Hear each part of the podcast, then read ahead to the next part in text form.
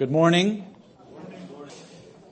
All right, we do welcome you here this morning in the name of the Lord Jesus Christ. We gather in His name, in His name alone. Um, if you would, let's turn in our Bibles to Revelation chapter 3. Revelation chapter 3. And before we do anything else, let's go ahead and read the chapter, uh, excuse me, read the portion this morning, which is Revelation 3 verses 1 through 13. And to the angel of the church in Sardis write, these things says he who has the seven spirits of God and the seven stars. I know your works, that you have a name, that you are alive, but you are dead. Be watchful and strengthen the things which remain that are ready to die, for I have not found your works perfect before God. Remember therefore how you have received and heard, hold fast and repent. Therefore, if you will not watch, I will come upon you as a thief and you will not know what hour I will come upon you. You have a few names, even in Sardis, who have not defiled their garments, and they shall walk with me in white, for they are worthy.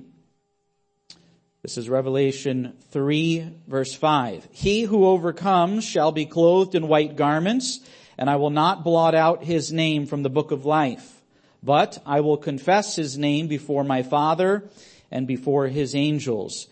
He who has an ear, let him hear what the Spirit says to the churches.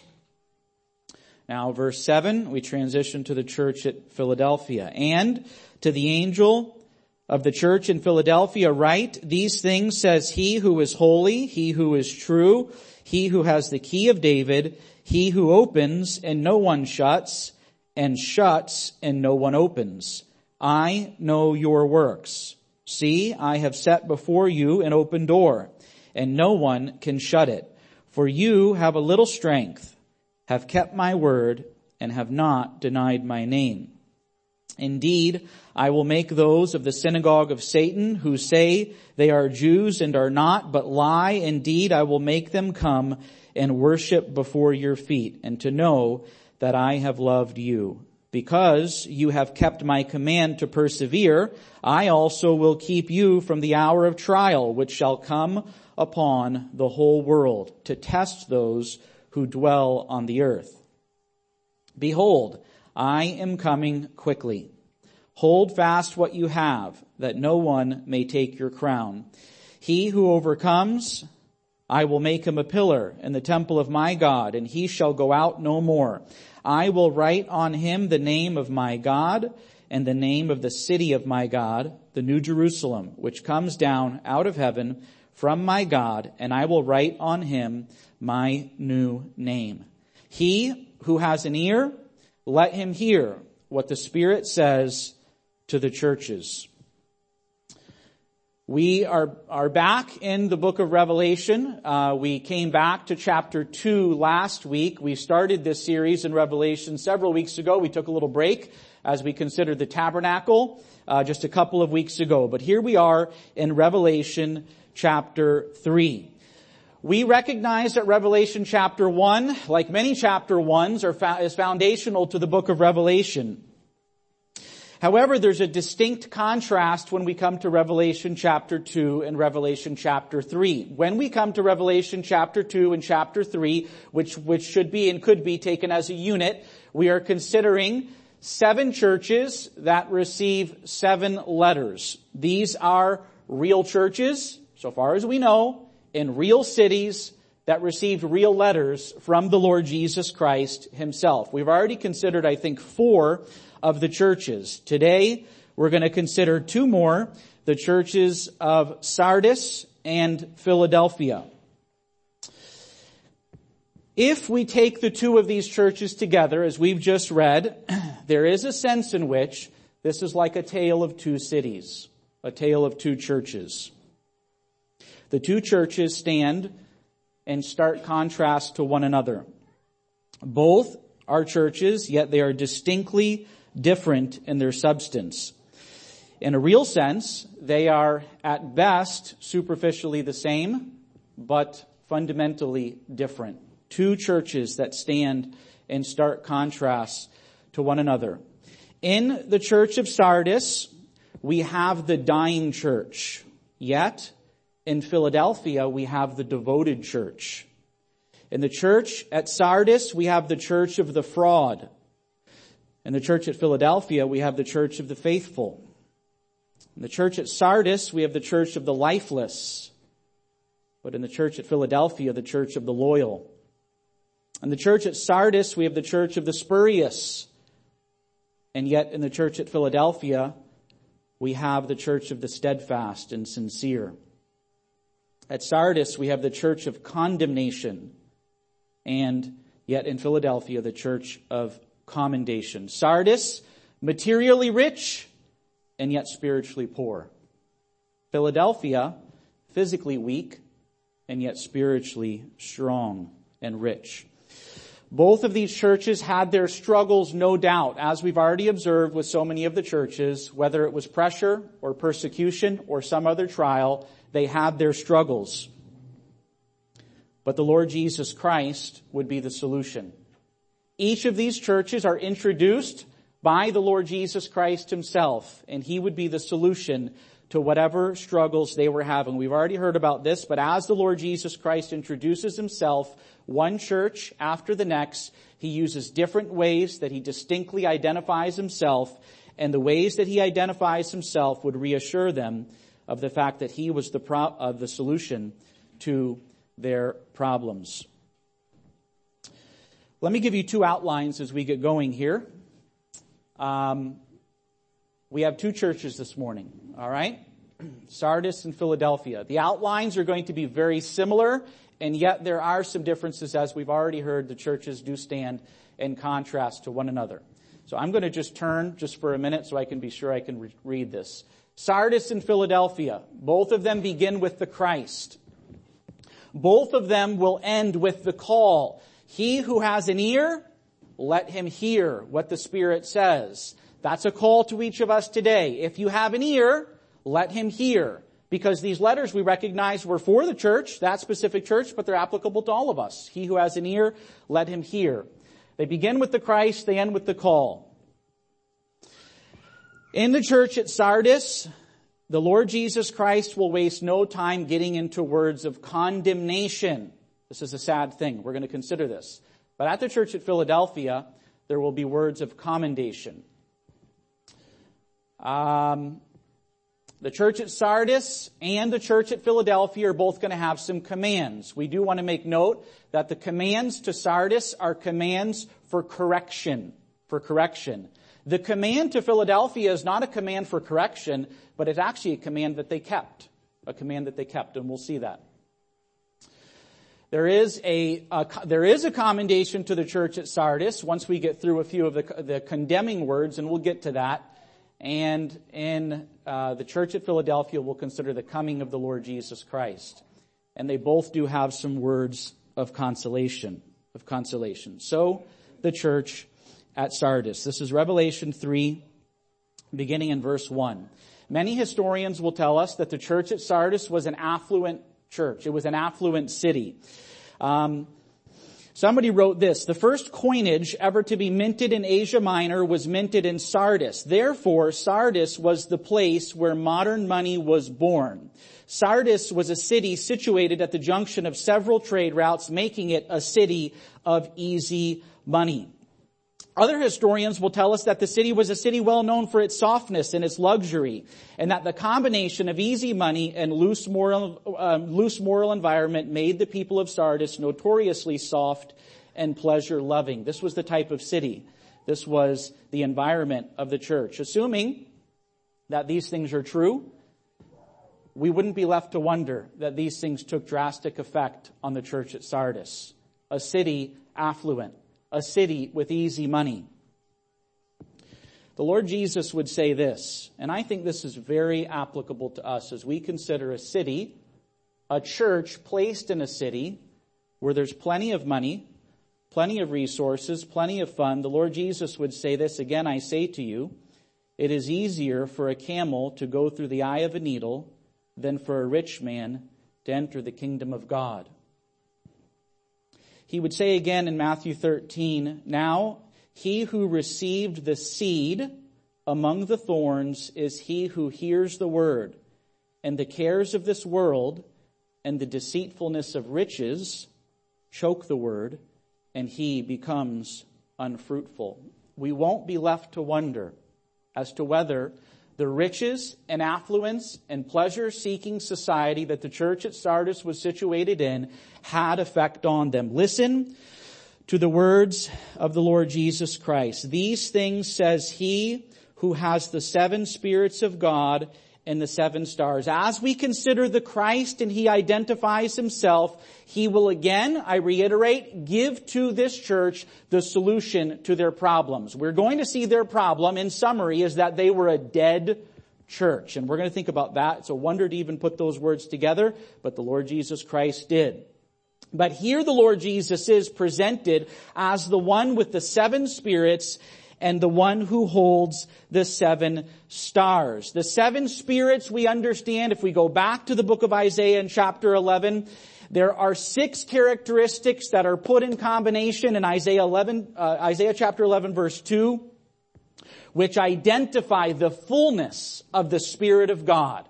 So what do we have here? I know we consider this from chapter one. You might be thinking if you sat in small groups while the bells are ringing. The seven spirits of God. It's a term that came from Revelation chapter one. The fullness, the completeness of the Spirit of God. We cannot seek the Spirit of God apart from the person of Christ. He says, I have the Spirit of God. You need life. You're a dead church. You need me. I have the Spirit of God. The completeness, the fullness of the Spirit of God. Bill MacDonald said this, it is in the power of the Holy Spirit that He, the Lord Jesus Christ, controls the churches and their messengers. The seven stars we already recognize from Revelation chapter 1 are the seven messengers or the seven angels for that matter. But the seven messengers, whether they be elders, pastors, whatever they were, they were those who would take the message, take the letter back to the church. And here the Lord Jesus is saying, I hold the seven spirits of God. The fullness, the completeness of the Spirit of God is within me. And I hold those who have authority in the church, those seven stars, those seven messengers, those seven angels. And so he says this, I know your works. I know your works. Seven times to the seven churches, the Lord Jesus Christ will reiterate these same words, I know your works. We like to say at times, the Lord knows. The Lord knows. It is true. I hope you believe it. The Lord knows. The Lord knows. He knows our frail frame. He knows the way of righteousness. He knows our tribulation. He knows his sheep. He knows all about me. That's Psalm 139. He knows all things, 1 John 3:20 says. God knows. A.W. Tozer said this, God knows instantly and effortlessly all matter and all matters, all mind and every mind, all spirit and all spirits, all being and every being, all creaturehood and all creatures, every plurality and all pluralities, all law and every law, all relations, causes, thoughts, mysteries, enigmas, feeling, desires, every unuttered secret, all thrones and dominions, personalities, and so forth and so on. The Lord knows. The Lord knows. He will reiterate this seven times over to the church. I want to suggest to you this morning, this is a plain truth, but a profound truth that has a, a severe practical effect on the believer the Lord knows. Whether it be for consolation or for protection or for vindication, the Lord knows, doesn't He? Hey, are, are, are you worried? Do you need consolation? The Lord knows. Do you need protection? The Lord knows. Do you need vindication? Our Lord knows. The Lord knows. Here the context is the context of examination. Hey, I work for the IRS. Nobody likes to think that the IRS knows when it comes to examination. when we think about our Lord here, here he is communicating to the church, the Lord knows for examination. Additionally, in the context is the idea of introspection. Will you look within? The Lord knows. Do you know? Do you know what he sees? He's going to say to this church, you are dead. You're blinded. You can't see, but the Lord knows. Do you know? Introspection and retribution. The Lord knows. And He knows when it comes to retribution. Hebrews 4, 13 says this regarding our God who knows. And there is no creature hidden from His sight, but all things lie naked and open before the eyes of Him to whom we must give an account. The Lord knows. The Lord knows. For examination, for introspection, for retribution. This is the context here. The Lord knows. Sometimes, you know, when we're challenged on something, maybe by a brother or sister, we may say something like, well, you don't know my heart. You don't know my heart. And that's true. Oftentimes. I don't know your heart. You don't know my heart but the Lord sure does. Perhaps we think twice when we say, say those words. You don't know my heart. The Lord knows your heart. The Lord knew the heart of the church at Sardis, and you know what he found? That they were dead. That they were dead. Hey, we can say that all day long. We can pass the blame. We can slip from under maybe any condemning words. You don't know my heart, but the Lord knows your heart. The Lord knows exactly where you are and he's examining. This is what the, the idea we get from the letters to Revelation. He's asking for introspection, and indeed there will be, for many, retribution.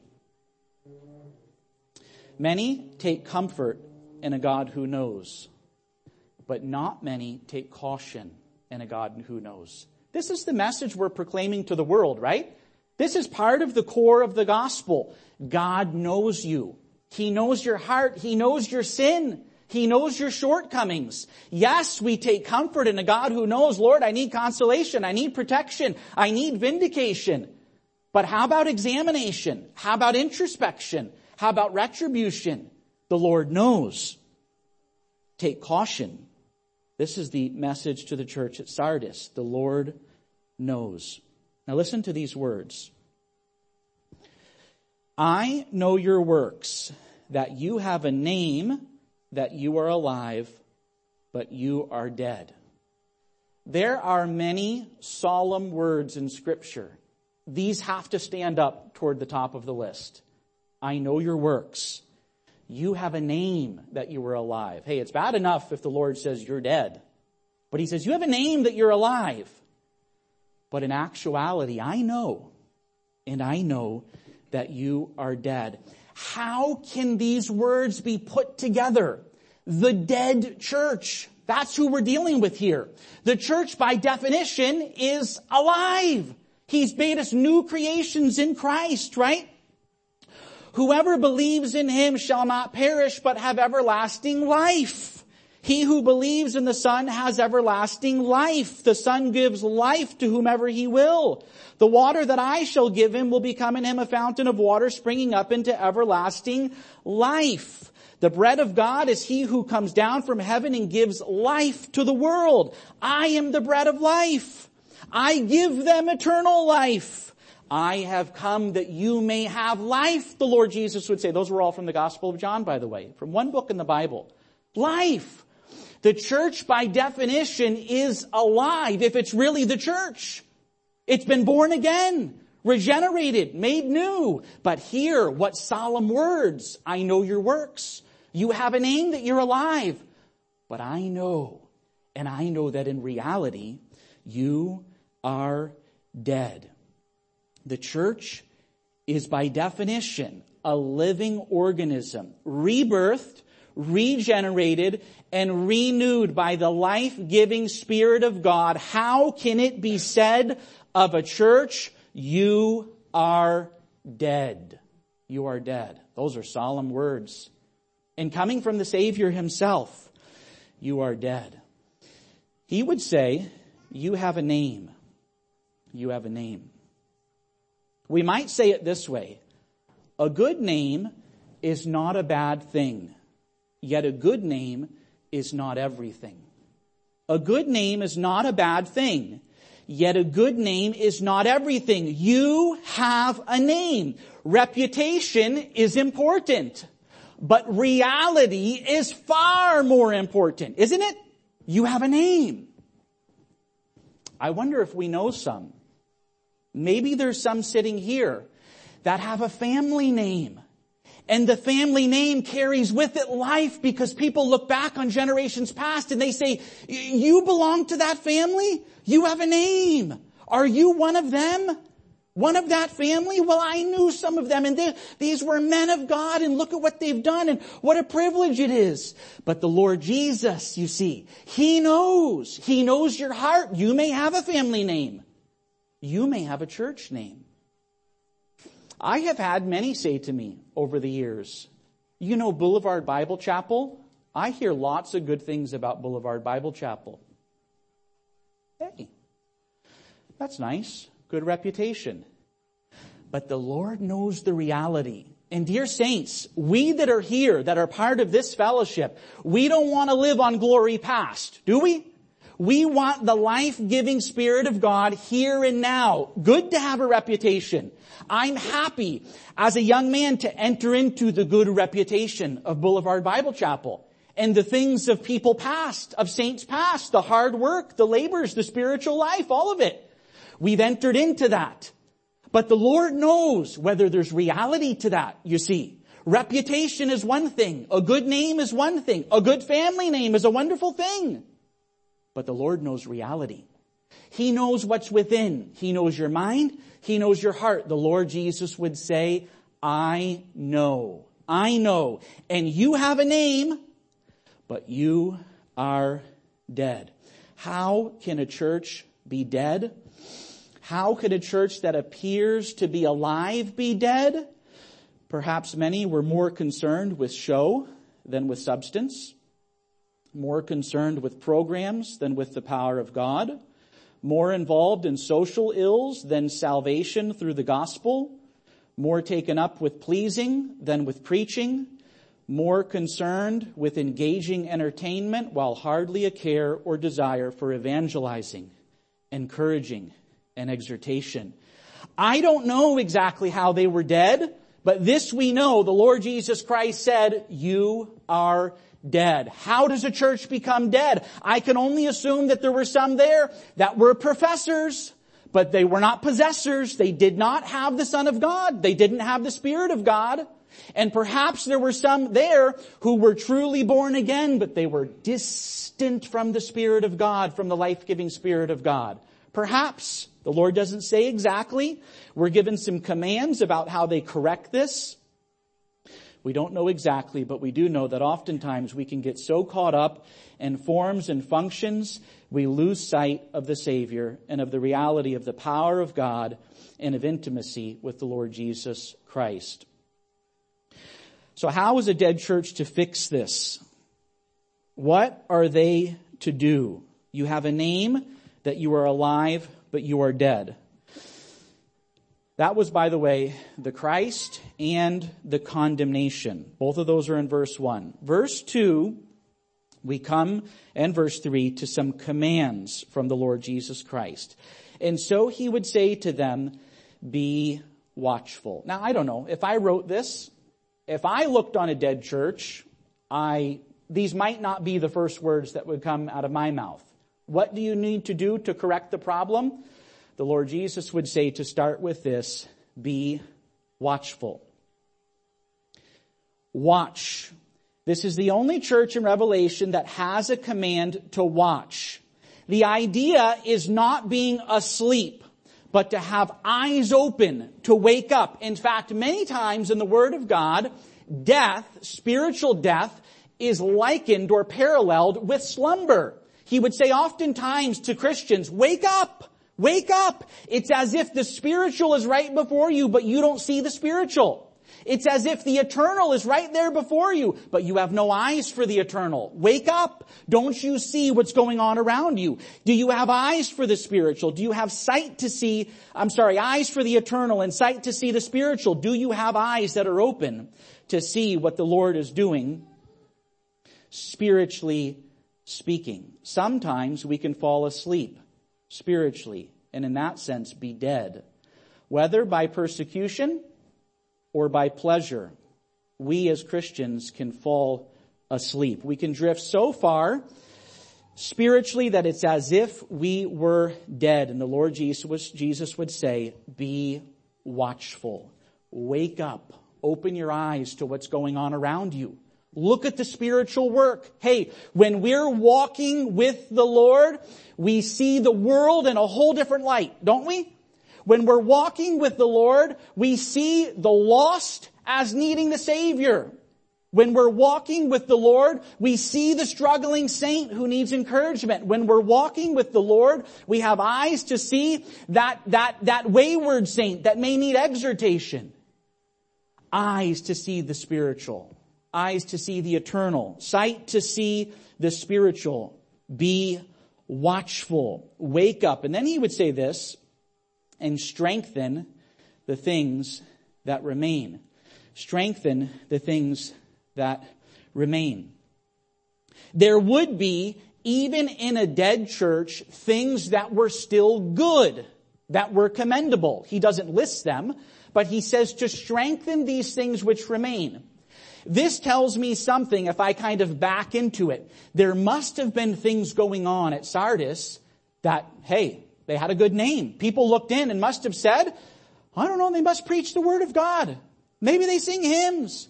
Maybe there's a loving group. I don't know. But there were things that remained there that were good, that were commendable. The Lord Jesus would say, be watchful, open your eyes, wake up, and then strengthen those things which remain. Oftentimes, even if we think of a, like a dead marriage relationship, hey, sometimes we can be, we can be pretty fake, can't we?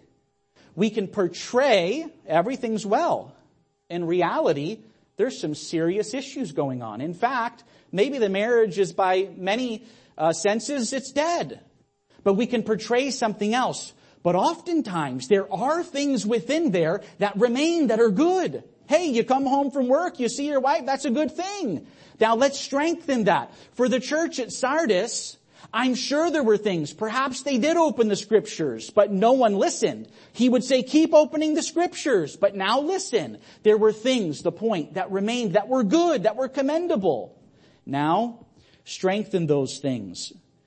They're ready to die. You see, all of those good things are ready to go to the dust. I have not found your works perfect before God or complete before God. The idea is just that they were half-hearted. You've begun many things perhaps, but your works are not perfect. They're not complete. That's the, that's the idea. Oftentimes that word is translated perfect or complete. Your works are not complete before God. You're half-hearted. You've begun something, you haven't finished it. You've got a Bible study, but nobody learns. You've got preaching, but nobody listens. Things like this. So he would say, I've not found your works perfect or complete before God remember.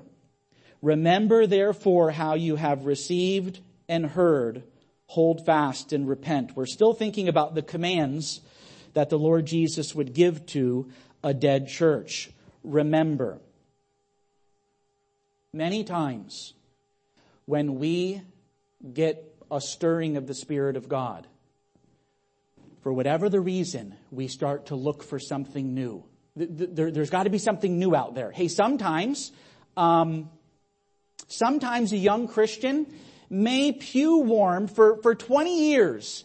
And from one week to the next, the Spirit of God stirs them, and the next thing they know, they, they want to go be a missionary to a foreign land. Hey, that's not a bad thing. But let's go back to the fundamentals. Remember, he would say, remember therefore how you have received and heard. It's not always something new, but go back to the gospel. Do you remember the gospel? You remember the core, the essence, the fundamentals of the gospel. Remember these things. Let's go back to this. Remember what you have received, the core doctrines, the fundamentals of the faith. Remember those things. You don't necessarily need something new, but you need what you have received and heard and hold fast and repent. Uh, if there are a summary of commands from the Lord Jesus, uh, you could say he's called them to watch, to strengthen, to remember, and to repent. To watch, to wake up, to strengthen what things are there which are good, but perhaps lifeless, to remember the fundamentals of the faith, the core of the gospel, and to repent. I want to say to you this morning, praise God that we can repent, that we can repent. Uh, I was listening to one brother who told this story about his son who went wayward for a long time. And uh, his son called him one day after being like a prodigal child, just way, way out, doing his own thing. And would call his father with this simple question. Does God forgive? Does God forgive? Absolutely he does, his father would say. Absolutely he does. First John 1, he is faithful and just to forgive you of your sins and to cleanse you from all unrighteousness. What do you need to do? Well, you need to repent, to repent. One preacher said it like this, good news, God is a potter and he works with mud. That's you and I. Praise God, we can repent, right? We can come back to the Lord. We can confess our sins to Him. We can repent. What is repentance? But it is acknowledging sin, owning sin, and turning from sin. What is repentance? But it is facing sin, fessing up to our sin, and forsaking our sin. As one said, if we're going to get clean, we've got to come clean. We've got to come clean. Will you confess your sins to the Lord? Will you see these things? Open your eyes and see them the way that the Lord sees them. Do you see sin the way that God sees sin? I can assure you that each of us oftentimes need a fresh reminder as to how God sees sin. We were reminded this morning of the gruesomeness of Calvary. There he hung right on the cross. The cost of sin. Do you see sin that way? If you did, well that's the first step. Because how can I repent if I don't see sin anywhere like what God sees sin? And so, open your eyes, acknowledge sin, own sin, turn from sin, face up to sin, fess up to sin, and forsake sin. If you're going to get clean, you've got to come clean. Let me give you four quick words that are biblical regarding repentance, regarding repentance, because the Lord Jesus has heavy words for you and for me. There may, I, I would, it would be hard pressed not to think, think that there aren't some here, and I've heard the message from the Lord. In some ways, Michael, you're dead. Lord, I am so grateful that I can repent. Let me give you four words that are biblical that go with repentance. One is sorrowful or sorrow. Sorrow is often accompanying repentance. Why? Well, Paul would say to the first to the Corinthians, remember in 1 Corinthians 5, he says, "You are puffed up about this sin, and you have not rather mourned." You have taken pride, some kind of glory in sin going on in your church. You're not mourning about it. You're actually prideful about it. Sorrow, you should have mourned. In Nehemiah 8, when they read the scriptures, they were convicted, they wept. Why? Because the Word of God gives you God's analysis of sin. And when we begin to see sin as God sees sin, it brings us to tears, to weeping. How can we not be sorrowful over sin? Sin comes at a cost. We've heard this through the tabernacle, right? The picture was there. Larry said, even as a hunter, the gruesomeness of a neck slit open, of blood spilt there because of the cost of sin. Do you see sin that way? Do you? Lord, help us to see sin that way. To see sin as God sees sin. You know, sometimes we may think about uh, the cost of sin. And maybe we start thinking deeply and we think like, Lord, you make the rules. I mean, why did you make a cost to sin? And there is a sense in which, you know, God does set the boundaries. He does make the rules. And so the fact that sin costs, well, God makes the rules. Sin costs. But we can see this practically as well, can't we? This is not a stretch that there's a cost to sin, is it? Well, you've seen some that have fallen into adultery. You've seen the devastating effect on the family. You've seen some that have fallen into alcoholism. You've seen the devastating effect of, does sin cost? Practically speaking, and I'm not picking on anyone, I will be the first to raise my hand. I have my own set of issues. I know firsthand sin cost. Practically speaking, it does. There's no way around it. The waywardness of man, the enticements of the world will cost the Christian. And they'll cost the one in the world as well. The way of the transgressor is hard, the Word of God says. It's a hard path to walk. Why? Because practically sin costs. Yes, providentially, God has made it so that sin costs the death of a life. I won't even try to get into substantiating all that, but he has. But we can see practically this is not a stretch. There is a cost to sin. Sin is costly. It hurts. It brings pain. It brings division. It brings darkness. It brings disease. It brings destruction. Sin really does cost. Do you see sin? Are you sorrowful about sin? If you're going to repent, are you sorrowful about sin? Listen to this. Some have tears enough for their outward losses, but none for their inward lusts. They can mourn for the evil that sin brings, but not for the sin which brings the evil. Pharaoh more lamented the hard strokes which were upon him than the hard heart which was within him.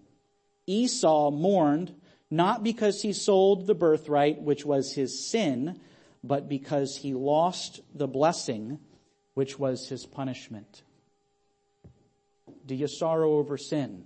If you don't, if I don't, case number one, why I don't, because I don't see sin the way the Lord sees sin. I don't have an accurate view of sin. So sorrow over sin. Sorrow does lead to repentance. The Bible makes that clear in 2 Corinthians 7. We should also be sincere in our repentance. I'm giving you four words, by the way. I know that was a lot for one, but sorrowful, sorrow over sin. Be sincere in your repentance. Be sincere. The Lord, uh, the, the, God would say in Malachi chapter 2, you cover the altar of the Lord with tears, with weeping and crying, so he does not regard the offering anymore, nor, nor receive it with goodwill from your hands. They wept, but there was no sincerity in their offerings. No sincerity. In fact, he says, uh, the Lord has been witness between you and the wife of your youth with whom you have dealt treacherously she is your companion and your wife by covenant. Here they covered God's altar with tears, so to speak, with sorrow. But there was no sincerity. The Lord would say, I can see what's going on in that home of yours. I can see the way you're dealing with your wife. There's no sincerity to this supposed sorrow. So sincerity and repentance. We ought also to be specific in our repentance. To be specific in our repentance. Just practically speaking, when someone brings an apology to us, well, let's talk about kids. So often when my kids bring an apology, and maybe you've done the same thing, we'll probably ask them, hey, what are you apologizing for? Are you willing to name the sin? One preacher said sometimes we like to sin retail, but repent wholesale. We sin specifically, but at best we repent generically. We ought to be specific with God in our repentance. Achan, and albeit he's not a very good example in the Bible, but he does say this in his confession, I have sinned against the Lord God of Israel, and this is what I have done. And then he spells it out. Lord, this is what I did. This was sin. We can be specific about our sins with the Lord, can't we? Shouldn't we, if we're really repentant of them? So don't rename your transgressions. Lastly, when we think about repentance, we should be scriptural. How can a young man cleanse his way? By taking heed according to your word. Hey, how do I know what's right and wrong? How do I know where I've missed the mark? We need the Word of God. Our repentance should be scriptural. Maybe sometimes we're overwhelmed with guilt and it's not even biblical. We don't know the Word of God. So let our repentance be scriptural. Sorrowful and sincere and specific and scriptural. Praise God, we can repent. David would tell us in Psalm 32, in layman's terms, oh the freedom of fessing up. Oh, the freedom of fessing up. Oh, the release when we repent, David would say, blessed is the man whose transgressions are forgiven and whose sin is covered. That didn't come until he confessed his sins to God and repented, until he turned from his sin. Oh, the freedom in fessing up. Oh, the release when we repent. Does God forgive? Indeed, God forgives. And so he would say to the church at Sardis, Remember therefore how you have received and heard, hold fast and repent. Therefore, if you will not watch, I will come upon you as a thief, and you will not know what hour I will come upon you. This challenge is given throughout the Word of God, that there will be some who will be caught off guard by the return of Christ. That's simply put. If you're not watching, if you have no eyes for the eternal, if you have no sight for the spiritual, you'll be caught off guard by the coming of the Lord Jesus Christ. There will be many in the world, all of the world essentially, who don't know the Lord. They'll be blindsided by the coming of the Lord. They have no eyes for the eternal. They have no sight for the spiritual. They don't see it.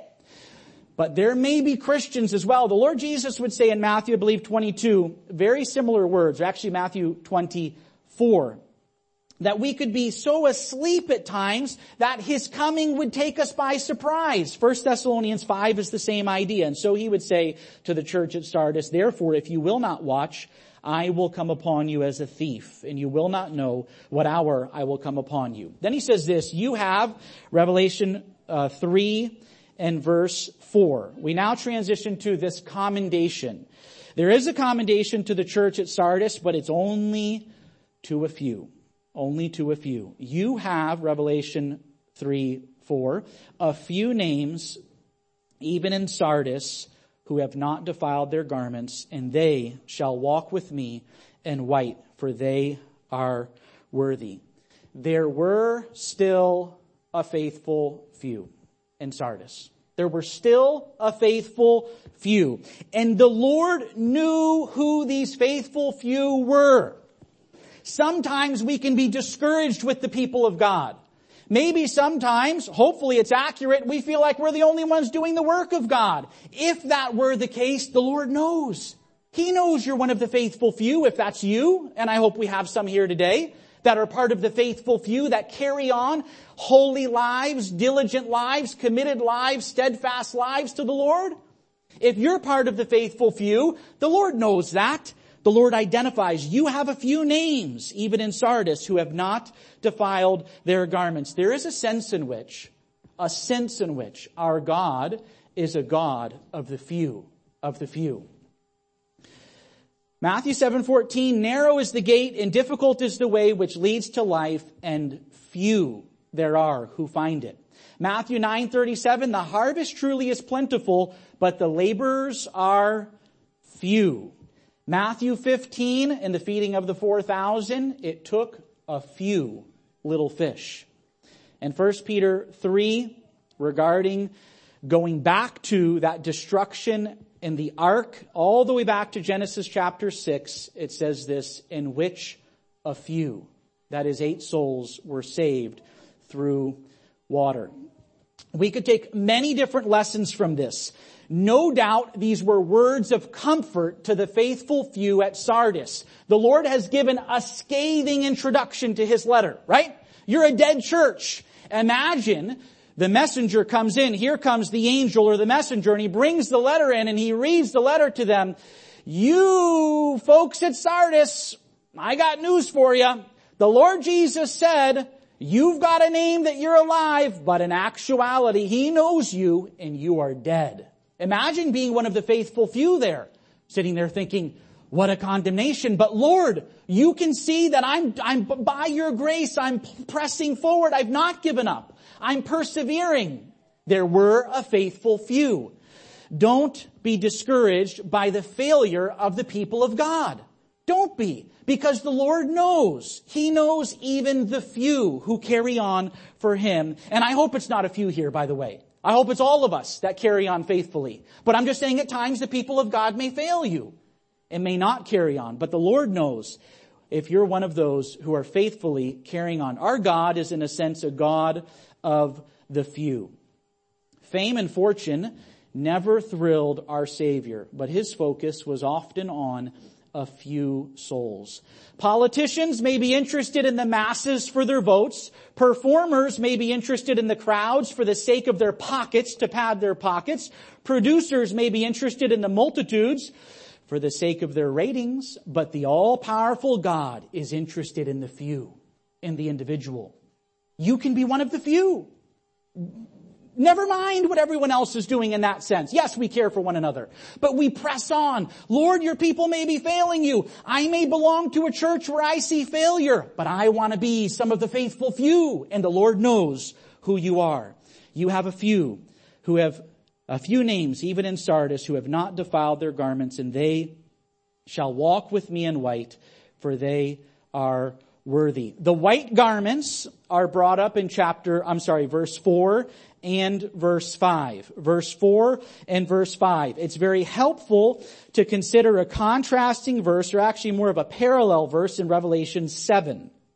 As we think about the white garments in verse 4 and 5, just quickly look, as this helped me, to Revelation 7 and verse 13. Then one of the elders answered saying to me, who are these arrayed in white robes? And where did they come from? And I said to him, Sir, you know.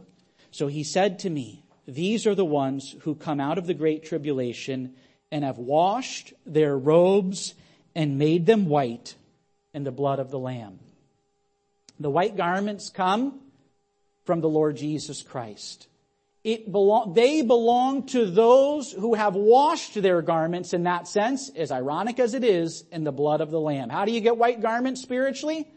Well, he washed them in red blood, the blood at Calvary.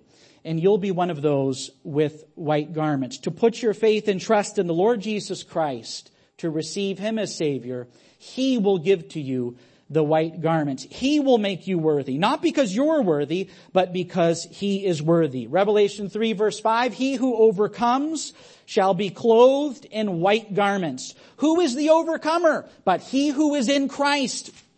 Revelation uh, chapter 6 and verse 2, I looked and behold a white horse and he who sat on it had a bow and a crown was given to him and he went out conquering. That's the same word, overcoming. He went out conquering and to conquer. So he, who is he who overcomes? Who is he who overcomes here today? But he who is in Christ, because he's the one, one who went out conquering and to conquer. So he who overcomes shall be clothed in white garments. How will I overcome? But by the blood of the Lamb. And by the way, that word is used t- time and time again throughout the scripture. Overcoming, conquering. By the way, it's the Greek word nikao. I'm sure you've heard this before. It's where the word Nike comes from. To conquer to conquer. I'm not promoting the brand, by the way. But that's the idea. He's the one who conquers. I am in him. Therefore I'm a conqueror. I'm an overcomer. And I'll be clothed in white garments. And he says, I will not blot out his name from the book of life. This is a challenging statement. In fact, this statement alone is probably enough for many preachers to say, no thank you, I won't take that passage. It's a challenging statement. I will not blot out his name from the book of life. I'm fully persuaded that the intent of the Lord Jesus here is to proclaim a statement of assurance, of assurance. It's not a threat to the Christian. It's a statement of assurance. I will not blot out your name from the book of life. What is the book of life? Some believe that the book of life contains all the names of anyone who's ever lived. Others, I think there's two main views. Others see the book of life as only containing the names of the Christians, of those who are born again. Whatever your position is on the matter. the Lord Jesus gives these words of assurance. I will not blot out your name from the book of life. Well, one may rightly ask then, can he blot out a name from the book of life? Think about your child coming to you, worried. Think about the faithful few who heard this scathing letter. Here they are sitting. I'm part of a dead church. What will happen to me? The Lord Jesus is not happy with what's going on here until he brings these words to them. You listen. You overcome, you'll be clothed in white garments. I will not blot out your name from the book of life. They're words of assurance. Words of assurance. If you're part of the overcoming group, overcoming how? By Christ, because He conquers. He goes out to conquer and He conquers, and you're part of the Lord Jesus Christ, you are one of those who overcomes, who conquers, and whose name will not be blotted out from the book of life. It's like my child coming to me and saying, I'm a little worried, dad. Uh, would you ever give me away? And I say to them, I would never give you away. What if someone even gave you money, dad? I would never sell you, no matter what the price to be paid. I will not blot out your name from the book of life. It's not a statement of threat. It's a statement of assurance. You can be assured that God knows who you are, the faithful few, and He will not blot out your name from the book of life. Five other times that word is used, by the way, in the New Testament, the Greek word, blot out. Sometimes it's translated wipe out, blot out or wipe out. Listen to these four other references. This helped me as I think about the assurance of this statement. Five times the word is used, one in Revelation 3 and four other times.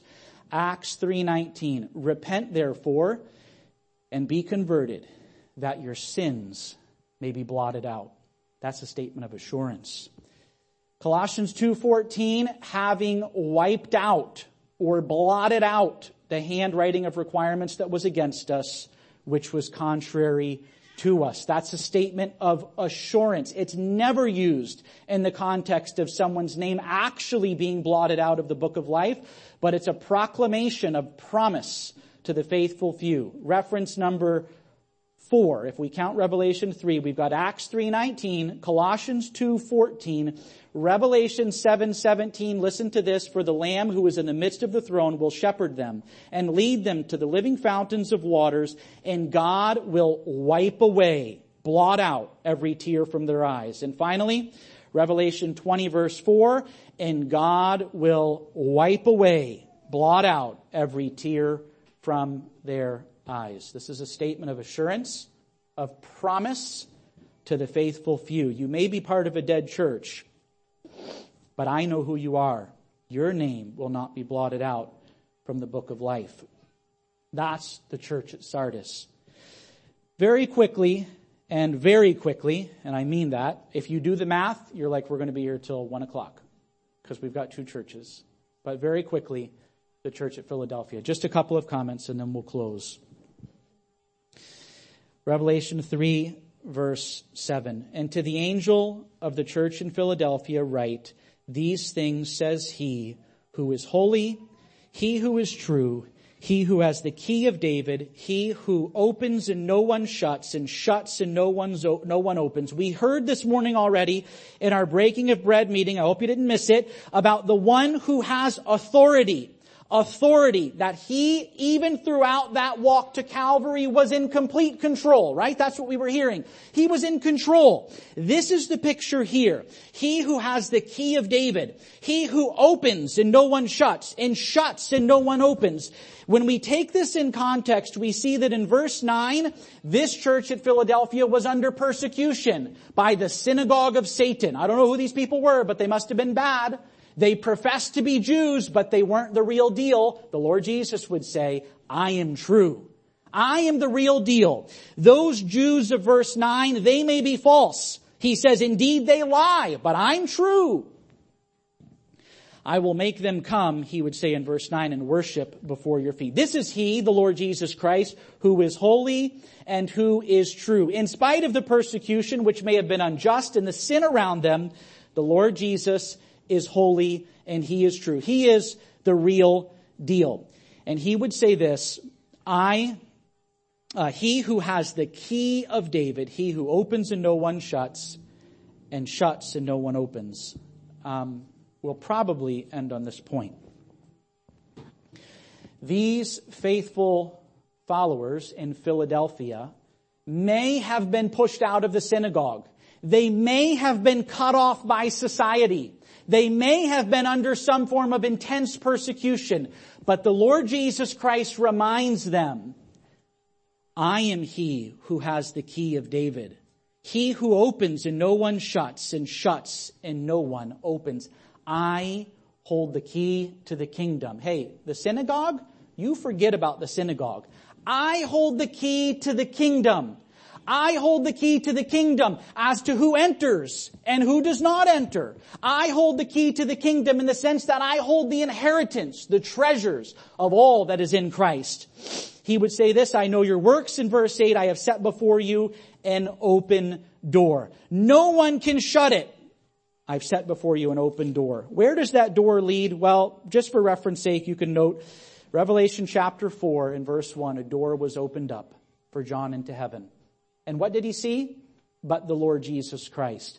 All that is in Christ, dear saint, is yours. You're part of a faithful church. This was the church at Philadelphia. They were part of a faithful church. All that is in Christ in yours. You may be shut out of society. You may have some kind of persecution like they did, like the synagogue of Satan is against you. But the Lord Jesus Christ, He holds the key to the kingdom.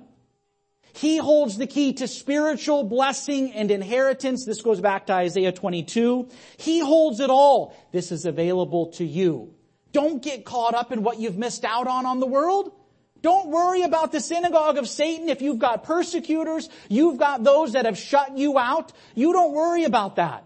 The world does not have what we have. We have Christ. We have His inheritance. We have His treasures. We have all that is in Christ. Like our good dear brother who's passed away, Steve Pappas would say, the world's got nothing on us. Nothing on us. Why? Because we belong to Him. And He holds the key to the kingdom of God. And all the blessings that are there. And all the inheritance that is there. The world's got nothing on us. Don't you worry, he would say to the church at Philadelphia, about those of the synagogue of Satan. I hold the keys to the kingdom. And the very last part, and I promise we'll stop as we're right at our time here. He would say to them this, you have a little strength, Revelation 3 verse 8, have kept my word and have not denied my name. The church at Philadelphia was commended, was commended. First of all, they had a little strength. Perhaps you at times feel like them, a person of little strength. I don't want to be too cute and our practical application of the Word of God, but it's blatantly true. The story of the Bible is by and large a story of God using the ordinary man to do extraordinary things. God uses weak individuals. You see your calling, Paul would say in 1 Corinthians 1. Not many mighty, not many noble, according to the flesh, have been called. You look around the room and you may say, these are a bunch of nobodies, a bunch of losers. You may look at the disciples and the apostles and say, who are these men? They're nothing. Because the Lord delights in elevating the humble. And the Lord also, I don't know if He delights in it, but He certainly is active in humbling those who elevate themselves. You have a little strength you may say, that's me, Lord. I don't have much strength. I feel like I'm barely hanging on. The Lord delights in using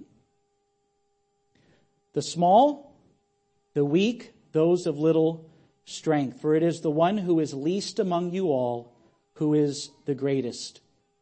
It is not a matter of great strength, not of great ability, but of great dependability. You can be too God, for, too big for God to use but you can never be too small. You have a little strength. And then they were commended for keeping God's word and not denying his name. This message to Philadelphia is as true today as it ever has been. will you keep his word? Will you uphold the name of Christ? Listen, there are lots of people in the culture around us. Lots. I'm not pointing fingers, but in broad Christendom, there are lots who profess the name of Christ. They don't deny his name, but they devalue his word. They, they, they, they, they take the word of God and they discard it in the name of Christ at times. Imagine that. That the words of Christ, that the word of God would be taken and cast aside, would be devalued. Meanwhile, we uphold it in the name of Christ. There are many in broad Christendom, many in liberal Christianity that do not care for the word of God. They do not keep his word, but they claim the name of Christ. The church at Philadelphia was commended, not for their clever coffee shop, not for their entertainment, not for any of that. And I'm not saying this is an exhaustive list of what pleases the heart of God, but they were commended for two things.